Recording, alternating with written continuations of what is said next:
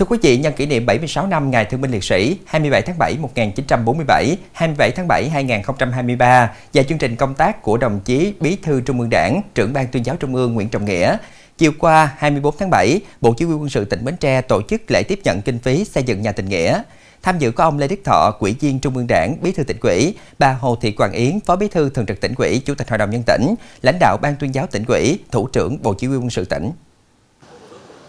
Bí thư Trung ương Đảng, trưởng ban tuyên giáo Trung ương Nguyễn Trọng Nghĩa đã vận động trao tặng 9 căn nhà tình nghĩa cho gia đình chính sách khó khăn về nhà ở trên địa bàn tỉnh Bến Tre. Trong đó 4 căn nhà tình nghĩa do Cảng hàng không quốc tế Tân Sơn Nhất tài trợ với tổng kinh phí 320 triệu đồng và 5 căn nhà theo chương trình Màu Hoa Đỏ của báo điện tử Đảng Cộng sản Việt Nam, Ban tuyên giáo Trung ương tài trợ. Bí thư Trung ương Đảng, trưởng ban tuyên giáo Trung ương Nguyễn Trọng Nghĩa cho rằng Bến Tre là địa phương giàu truyền thống cách mạng, việc thực hiện chương trình đền ơn đáp nghĩa của tỉnh đã đạt được nhiều kết quả quan trọng, có ý nghĩa to lớn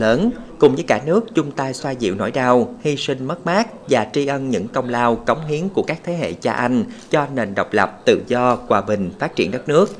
Qua đó, Bí thư Trung ương Đảng, trưởng ban tuyên giáo Trung ương nhấn mạnh, Đảng và nhà nước luôn quan tâm đến đời sống của các gia đình chính sách, người có công với cách mạng, đồng thời đề nghị cấp quỹ chính quyền địa phương và lực lượng vũ trang tỉnh Bến Tre ngày càng làm tốt hơn việc chăm lo cho gia đình chính sách, người có công với cách mạng, nhằm giúp các gia đình vượt qua khó khăn, ổn định cuộc sống, góp phần phát triển địa phương và đất nước. Phát biểu đáp từ, ông Lê Đức Thọ, Ủy viên Trung ương Đảng, Bí thư tỉnh ủy, thay mặt tỉnh ủy, Hội đồng nhân dân, Ủy ban nhân tỉnh chân thành cảm ơn sự quan tâm chia sẻ của đoàn công tác và nhà tài trợ đối với gia đình chính sách và giới quê hương Bến Tre, đồng thời thông tin nhanh về những hoạt động phát huy truyền thống uống nước nhớ nguồn của dân tộc và công tác đền ơn đáp nghĩa được cấp quỹ chính quyền các cấp trên địa bàn tỉnh quan tâm thực hiện công tác tìm kiếm quy tập hài cốt liệt sĩ, quản lý chăm sóc phần mộ liệt sĩ nghĩa trang được quan tâm thường xuyên. Đặc biệt là trong tháng 7, Bến Tre đã cất bốc quy tập 121 bộ hài cốt liệt sĩ tại dòng trơm. Bí thư tỉnh ủy cho biết, tỉnh sẽ thực hiện tốt công tác đền ơn đáp nghĩa để sự quan tâm và tấm lòng của các nhà hảo tâm sớm đến với gia đình chính sách